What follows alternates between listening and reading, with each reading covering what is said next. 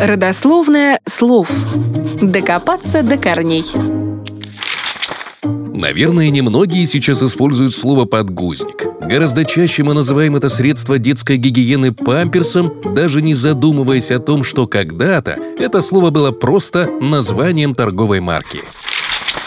27 апреля 1965 года в США были запатентованы одноразовые подгузники под торговой маркой Pampers. Американский химик, технолог компании Procter Gamble, дедушка троих маленьких внуков Виктор Милс стал отцом первого подгузника – Однако история подгузников началась гораздо раньше, когда Милс присматривал за своими внуками. Столкнувшись с массой неудобств, связанных со сменой пеленок, он решил стирать не надо, надо выбрасывать. И существование одноразового подгузника стало уже делом техники. Идея Милза была достаточно проста – создать многослойную прокладку с высокой способностью впитывать влагу, а уже эту прокладку планировалось поместить в пластиковые трусы особой формы.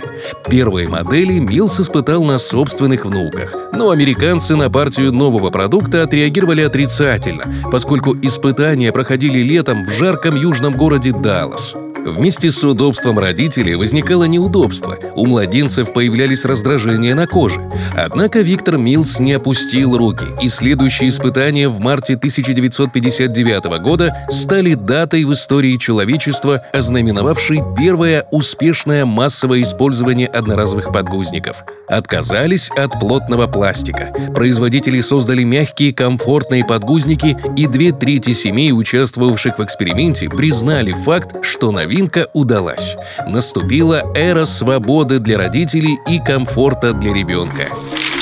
Название нового продукта придумали в рекламном агентстве. Там объединили части слов из названия компании и фамилии учредителей Procter, Gamble и Diapers, что с английского переводится как «пеленки», и получил слово «памперс», что означает «баловать».